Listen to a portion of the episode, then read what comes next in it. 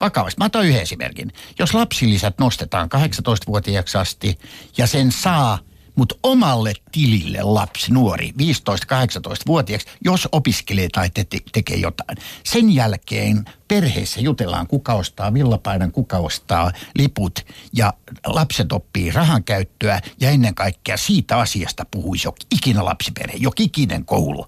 Hyvä innovaatio, ei vaan mene läpi kulje yksinkertainen.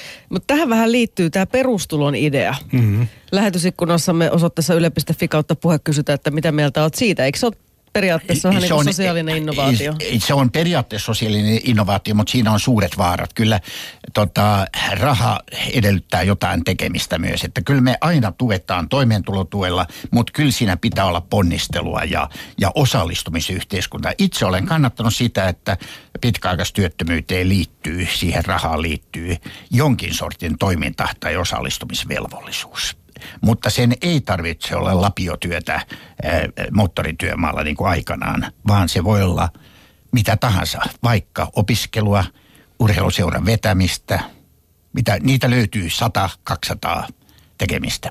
No sitten mä kerron idea, jota ei otettu vastaan. Keikkaseteli. Se tulee Kuubasta. Sä ost, otat kaupasta, kaupan kassalta 20-50 setelin, siinä on 20 prosentin vero – ja sä maksat keikkatyöstä jollekin, siinä on automaattisesti vero, mutta sun ei tarvitse tehdä tiliä kummankaan muuta kuin sosiaaliturva ja hakea rahat 16 euroa tai 40 euroa pankista.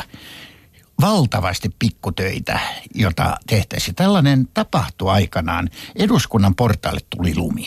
Päävahtimestari heilutti käsiään sieltä ja sanoi, tulkaa jätkät poistaa lunta. Ne tuli sieltä makasini alta ja Feiringin seteleillä maksettiin käteen keikka seteli. No siinä ei ollut veroja siihen aikaan. Mutta siis näin yksinkertainen idea ei mene läpi, kun aina epäillä väärinkäyttöä.